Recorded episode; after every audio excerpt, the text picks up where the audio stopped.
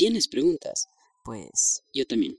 esa es la razón por la que nació este podcast, para aprender cosas nuevas y compartir nuestras perspectivas. Aquí tú vas a encontrar desde simples opiniones hasta temas que cambian la humanidad. Esta es la temporada número 4 y estaremos hablando sobre ciencia. Mi nombre es Josué Gaibor y si quieres puedes suscribirte y encontrar nuevo contenido cada semana. Así que, ¿qué te parece si te pones tus audífonos Y empecemos.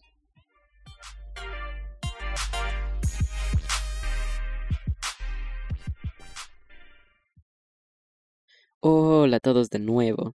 Bueno, como tal vez ya se habrán dado cuenta en la intro, eh, eh, esta temporada pertenece a ciencia. Así que, si mal no recuerdo, ya hemos hablado sobre dos episodios en los podcasts en el canal sobre ciencia, en los cuales están los avances de comunicación, de avances industriales, la energía atómica o nuclear, y entre otros que sinceramente a mí me parecieron muy interesantes y yo me dediqué a investigar un poquito para que ustedes no tengan que hacerlo, no mentira, para que ustedes aprendan de una manera mucho más fácil y de esta manera todos utilizar nuestro tiempo para, para bien. Bueno, para el episodio de hoy día vamos a estar hablando sobre la creación de los cohetes espaciales y, o sea, sus avances, su impacto en, en el mundo y especialmente sobre eh, la llegada del ser humano a la luna. Este, este es un, uno de los avances más resaltantes dentro de la historia humana, ya que no solo mediante esto se permitió el, el desarrollo de diferentes áreas científicas, sino también las industriales y las económicas, ¿no? Y también algunas ideológicas, por así decirlo, culturales o, o en respecto a la sociedad que estaremos evaluando. Bueno, para el día de hoy o para este episodio vamos a tener a dos invitados especiales.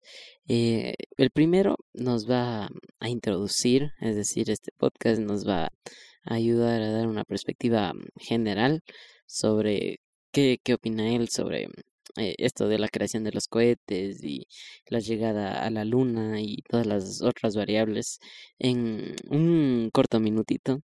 Y el otro host, eh, el otro guest, perdón, va a cerrar con broche de oro a este podcast con su perspectiva también de igual manera sobre el mismo tema. Entonces le introducimos a el primer, a nuestro primer invitado que nos ayudará a entender mucho mejor o nos ayudará a dar su perspectiva sobre esto. Así que, por favor. Los cohetes y la conquista espacial, de hecho, son un tema que, del cual se le puede hablar normalmente hoy en día, porque ya tenemos incluso suficiente información del siglo anterior en el cual Estados Unidos y Rusia, la Unión Soviética, estaban en una constante competencia por saber cuál era el país que iba a conquistar más rápido el espacio. Y al final se logró, llegaron a la Luna y pudieron conquistar el satélite natural de la Tierra.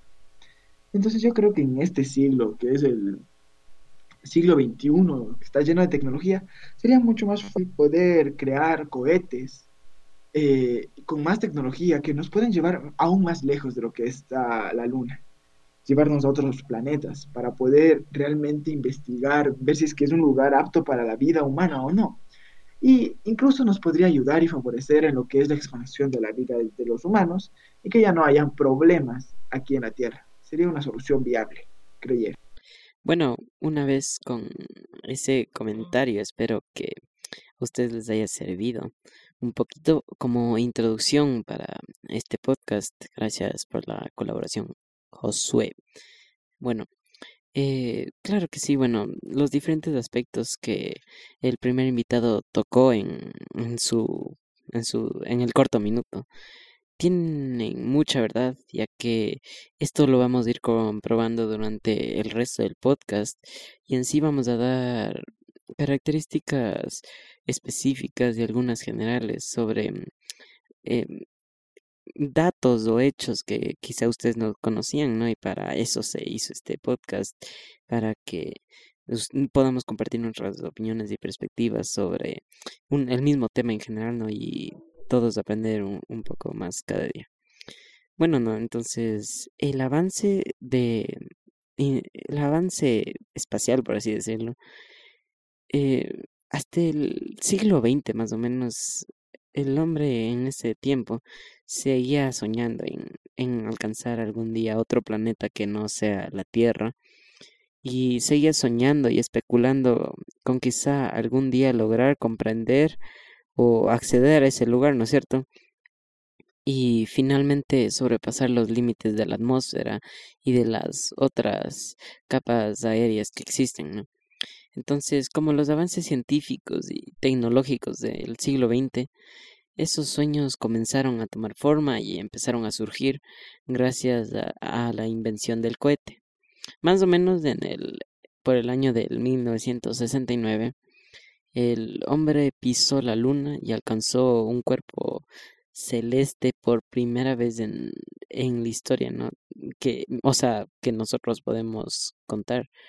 En ese año, eh, la mayoría de gente estaba muy feliz y, como nos mencionaba el invitado, existía mucha rivalidad entre dos países, entre Estados Unidos, Rusia y Europa. Entonces, eh, más aún se trataba en quién llega primero y de esta manera quién, eh, o sea, quién lleva el nombre del avance que, que perdurará por por muchos años, ¿no es cierto? Entonces, Estados Unidos logró esto primero y eh, comprobó, dio evidencias eh, sobre, sobre este hecho histórico. Entonces, eh, por primera vez, el hombre estaría pisando la luna en 1969. A partir de este momento, miles y miles de investigaciones y satélites y excursiones se han dirigido a continuar ampliando las fronteras del conocimiento sobre el espacio. ¿Por qué? Porque, eh, o sea, obviamente, si en ese tiempo no existía ninguno, ningún cohete, ningún satélite eh, eh, artificial, por así decirlo, y aún así soñaban alcanzar la luna. Hoy en día que tenemos abastecimiento total de tecnología en cualquier lugar del mundo y, y avances tecnológicos de igual manera día a día que se están presentando. Ahorita nosotros ya no queremos llegar a, la luna nomás, ¿no? Ahorita ya estamos planteando unas metas más grandes como a Marte y ya existen satélites que se han enviado obviamente a Marte y algunos otros satélites como el Explorer One, si no me equivoco, ahí me corrigen que eh, hasta la actualidad siguen mandando fotografías del resto del universo y las impresionantes maneras que nosotros podemos ver ese gran salto de la humanidad que, que dio respecto al desarrollo científico, ¿no? Entonces, hablando más sobre este tema, yo pienso que este, en este desarrollo específico como tal fue muy importante, ya que no solo se descubrieron más minerales que aportaron al, al desarrollo y a la comunidad científica, sino también ah, e, influenciaron el aspecto político. ¿Por qué en el aspecto político? Porque como les dije y como nuestro invitado nos acabó de decir, eh, poco a poco los países iban desarrollándose. Después, más o menos, eh, se crea, o sea, este era el auge de los inventos, era el auge del desarrollo y el, los países están en crecimiento después de 20 años de, o sea, 20 años después de bastantes guerras y todo eso, ¿no? Entonces estaban en desarrollo constante y de poder, ¿no? Entonces la no solo influenció el área eh, científica, ¿no? También influenció el área mm, social, el área cultural en respecto a los países y a las naciones. Y no solo ahí terminó, ¿no? Porque podemos, como les dije, hay diferentes e infinitos ejemplos de satélites que, que ahorita mismo están rodeando nuestra Tierra para que tú tengas internet 4G y, y podamos comunicarnos de mejor manera o simplemente para la inteligencia en lo que es seguridad del, del país y, y, todo eso monitoreo y es en específico eh, esta organización NASA que más o menos eh, yo no, o sea, yo no puedo experimentar tanto con eso, pero nuestra invitada dos sí, entonces, eh, más o menos estas organizaciones se dedican a esto, ¿no es cierto? Para, o sea, a los avances científicos enfocados en algo. En este caso, como estamos hablando de, de la creación de los cohetes y, y de la conquista espacial, por así decirlo, eh, tiene mucho que ver. Eh, acercándonos más a la invención de los cohetes, a lo que hizo casi todo esto posible, por así decir, aparte del aporte económico, les cuento que todo esto, el aporte y todo esto para la invención de los cohetes, no, no se dio como que unos 10 añitos antes de 1969, ¿no? No se dio en 1059 o 1049, no. Se dio mucho más antes cuando un pequeño niño estaba pensando que estaba aburrido y la mamá le manda afuera, ¿no? Entonces él en el árbol se queda dormido y empieza a dibujar algo, o sea, una, un cilindro alto con propulsores y todo eso. O sea, algo mm, no, no tan detallado, ¿no? Entonces, pasan los años, él llega y hace eso a escala, ¿no? Y empieza a hacer pequeñas pruebas. Se realizaron más de 200 pruebas, en, o sea, no en el tamaño real ni con el combustible real, sino para encontrar el tamaño real y para encontrar el combustible real. O sea, se, las 200 pruebas se realizaron para probar aerodinámica, para probar resistencia, velocidades y todo eso, ¿no? Entonces, después de estas inmensas o largas pruebas, eh, se probó con el combustible y despegó y se elevó a un kilómetro del suelo y logró aterrizar a salvo. Entonces, aquí este, este hombre que de pequeño dibujó ese pequeño cohete eh, logró y aportó muchísimo a, la creación y a mm, física eh, y a lograr este esta conquista espacial contribuida por Estados Unidos. Entonces, adentrándonos más en esto que, que la rivalidad, o todos la conocen como la carrera espacial entre dos grandes potencias, la Unión Soviética y los Estados Unidos, fueron como que una competencia para quién es el dueño de, de, volar libre en el espacio, ¿no? Entre comillas. Entonces, eh, prácticamente este avance, esta conquista del espacio, fue, o sea, fue más una competencia que específicamente o puramente por, por necesidad, ¿no es cierto? Entonces, si ustedes ya conocen o si no, la primera misión en la que llegó eh, supuestamente a la luna, no mejor, a la luna, fue la Apolo 11, en lo cual eh, hace medio siglo el hombre llegó a la luna mediante esta misión y esto fue lo más relevante, ¿no? En esas fechas, en ese siglo, fue aparte de las guerras, porque esto fue seguido a la Segunda Guerra Mundial, eh, aparte de eso, fue un avance desde 1955 hasta 1975 que se dio todo, todo este proceso. Entonces, eh, podemos ver que esto fue otros sucesos impactantes o que resaltaron en ese siglo. Otro dato curioso en respecto a esto, o sea, si ustedes no sabían, lo cual lo dudo, es el primer hombre en tocar la luna, ¿cuál fue? ¿Cuál fue? Neil Armstrong. Él fue el primer hombre en pisar la luna y hizo esta, si ustedes no han visto todavía, les recomiendo ver la fotografía, la legendaria fotografía de su compañero Edwin Buzz, o sea, más conocido como Buzz, eh, Aldrin, en julio del mismo año, obviamente. Entonces, más o menos la bandera les costó 5 dólares con 50 y los tubos para sostenerla unos 75 dólares. Unos 75, perdón.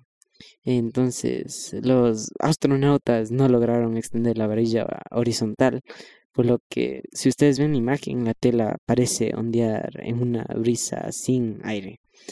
Entonces, después de esta misión, los defectos, no los factores, porque las diferentes otras personas y en sí nosotros podemos ver que esa misión fue exitosa y tuvo unos resultados muy buenos en relación al avance, ¿no? Entonces, en los albores del siglo XXI, las compañías privadas hoy en día han puesto en marcha ambiciosos proyectos relacionados con la investigación, el transporte y turismo espacial, que es lo que hoy en día más llama la atención. SpaceX si también les recomiendo que investiguen, ofrece lanzamientos y vehículos de transporte simples, fiables y muy económicos, no, o sea, no muy, sino, o sea, económico relativamente para vuelos suborbitales. Entonces, como podemos ver, ya no, o sea, esto no se trata de solo de que se quede en el siglo XIX, ¿no? En el, en el siglo XX tampoco, sino ya se está implementando con compañías privadas. Entonces, respecto a otros lanzamientos después de la conquista lunar o la conquista espacial en sí, en lo que tiene que ver con el espacio, también existen reparaciones en la Estación Espacial Internacional. Eh, hay un astronauta llamado Scott Sparasinki, si no sé pronunciar muy bien, el cual es eh, médico eh, para las para, la, para los satélites. Entonces, él inspecciona un panel solar de la, de la IS que él mismo reparó en 2007. Entonces, él es uno de los astronautas encargados de reparar el satélite y darle mantenimiento diario a, no diario, sino, o sea, darle mantenimiento y un seguimiento fijo a, al satélite o a la estación espacial. Para, o sea, para este mantenimiento, para en el 2007, él usó tiras de aluminio, es decir, una perforadora, un perno conector y 20 metros de alambre, y con las herramientas envueltas en una cinta aislante para evitar las descargas eléctricas. Aquí ya no solo estamos viendo la conquista espacial enfocada a la Luna, ¿no? sino también a los otros factores que son los satélites, entre otros, ¿no? Si nosotros, o sea, avanzamos más, también existen laboratorios en la órbita, si no sabían. O sea, cuatro astronautas japoneses han formado parte de esta, de esta tripulación, ¿no? Eh, pero la mayor contribución de esto es llegar a investigar o a llegar a entender diferentes otras cosas más científicas que no se pueden dar aquí en la Tierra y por lo tanto existe este laboratorio espacial entonces que se llama el Kibo. Entonces el Kibo es tan grande que sus componentes caben a duras penas en el compartimiento de una caja de un transbordador espacial. Entonces esta base se llama el Kibo y está compuesto de dos cilindros perpendiculares entre sí y de un brazo manipulador parcialmente plegado, semejante a un cascanueces gigante. Y está situado debajo del brazo largo horizontal. Entonces, este es un este es otro de los avances que se puede dar. O sea, ya no solo conquistamos la luna, no, o sea, ya no, o sea, eh, fuimos más allá y mandamos un satélite, o sea, la Estación Espacial Internacional. Bueno, ya, está bastante, ¿no? Eh, muy, muy, muy, mucho avance, ¿no? Después, no, o sea, necesitamos laboratorios en, órbita, ¿no? Eh, y después, ¿qué sigue? también el Soyuz TMA-5 es uno de los pilares del programa espacial tripulado soviético y ruso, y esta es transportada hacia la rampa de lanzamiento, eh, hacia la rampa de lanzamiento, perdón. Dos rusos y un estadounidense viajaron en esta nave en octubre del 2004. Esta nave también viajó, también viajó, ¿no? O sea, es inmensa si ustedes la ven la fotografía, ¿no? O sea, parece pequeña, ¿no? Pero es una inmensidad increíble. Para mm, esta, esta pieza o esta Soyuz TMA-5 fue transportada para acoplarla a la, eh, a la Estación Espacial Internacional. Cuando se suspendió el programa de los transbordadores estadounidenses a raíz del desastre de Columbia, si no lo conocen, las misiones Soyuz pasaron a ser el único modo de llegar a la estación, porque ah, en lo que tiene que ver el mantenimiento, las nuevas partes que se le dispongan. Entonces las naves Soyuz eran y continúan siendo el único bote salvavidas para, para este satélite disponible. Una de ellas está acoplada de forma permanente en la Estación Espacial Internacional, que sirve como apoyo para, para la misma. Bueno, para no irles cansando más, también existe una estación espacial rusa Mir que fue interrumpida desde el 1986 hasta 1999, pero en, en 1995 se logró lanzar la misma. También la penúltima visita en, respecto a lo que es la Luna en diciembre de 1972 durante la última de las seis misiones del Apolo con ah, la última de las seis misiones, el astronauta Harrison, más conocido como Jack, eh, ha vuelto a salir de la, o sea, recoge muestras de roca en un vehículo todoterreno. Entonces, este es otro de los avances en la penúltima visita. También hay la inventiva china que se llama ese cohete el Z, C, Z2F. Fue el nombre así. Entonces también existe la cápsula del dragón y diferentes otros aspectos que ustedes podrían investigar para, para mayor comprensión. Entonces, esto personalmente, en general, para ir terminando y cerrar con uno de los comentarios de nuestra invitada número dos, yo pienso que, que este no solo, este evento no solo marcó la historia en el siglo XX, ¿no? Sino también se perpetuará, ¿no? Porque en base a eso se construyeron diferentes otras misiones en las cuales no solo tiene que ver la, el, en el aspecto científico, ¿no? Porque el científico no, no hace falta, sino también el económico y todo eso, ¿no? O sea, no es que no hace falta, ¿no? Sino que hasta sobra. Entonces, lo, la única limitación que yo le veo aquí son las competencias entre los, entre los diferentes países o las diferentes misiones propuestas por los mismos y incluso la economía que la limita porque es solo en el combustible es carísimo, ¿no? Y viajar a la luna, menos mal, que menos sería a Marte, ¿no? No. Entonces también es demasiado cara las implementaciones en las partes de los cohetes, porque imagínense pasar la atmósfera, la estratosfera y en sí todo, ¿no? Entonces, eso. Eh, para ir terminando, les dejo con el comentario de la invitada número 2, una estudiante internacional, ah, una estudiante en la Universidad de Missouri que está estudiando actualmente la carrera de la física. Y bueno, eh, ¿qué nos podrías decir, Estefan? Hola José. Bueno, mi opinión acerca de este tema del que estás hablando, de cohetes y los viajes a la luna. Bueno, yo creo que es algo sorprendente que el humano haya podido lograr esto, ¿no? A pesar de que somos pequeños, insignificantes comparado al tamaño del universo. Eh, podemos desarrollar esa tecnología que nos permite salir de nuestro planeta, no explorar más allá. Eh, y bueno, creo que que es algo sorprendente que hemos podido hacer y que esta tecnología solo va a seguir aumentando, ¿no? Eh, bueno, se me vienen a la mente bastantes películas y shows, así como, como Star Trek o Star Wars, ¿no? Los viajes interestelares, que aún creo que estamos un poco alejados de, de, de llegar a ese, a ese, a ese límite de la tecnología, pero eh, hay planes de ir a Marte. Eh, ya hemos mandado muchas eh, sondas de exploración, o sea, vehículos sin humanos, a que exploren la superficie de este planeta para ver qué tan viable sería mandar humanos a que estudien allá o incluso que vivan o establecer una colonia. Em, también hay planes para establecer una colonia en la Luna en un futuro no tan lejano.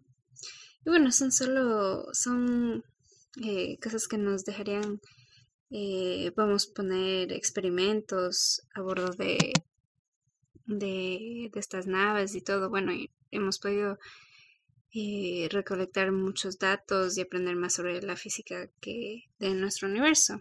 no solo física, sino también biología en, bueno, como sabemos que hay la Estación Espacial Internacional que orbita la Tierra. Eh, allí día a día se llevan a cabo experimentos en gravedad cero. Eh, tienen experimentos de biología y eh, botánica también. y bueno, es solo sorprendente que hemos podido llegar en, en menos de 100 años a, esa, a ese límite de la tecnología. Gracias por tenerme.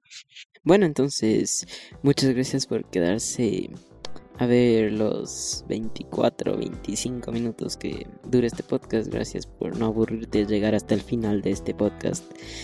Y bueno, eh, gracias una vez más y nos vemos la próxima semana.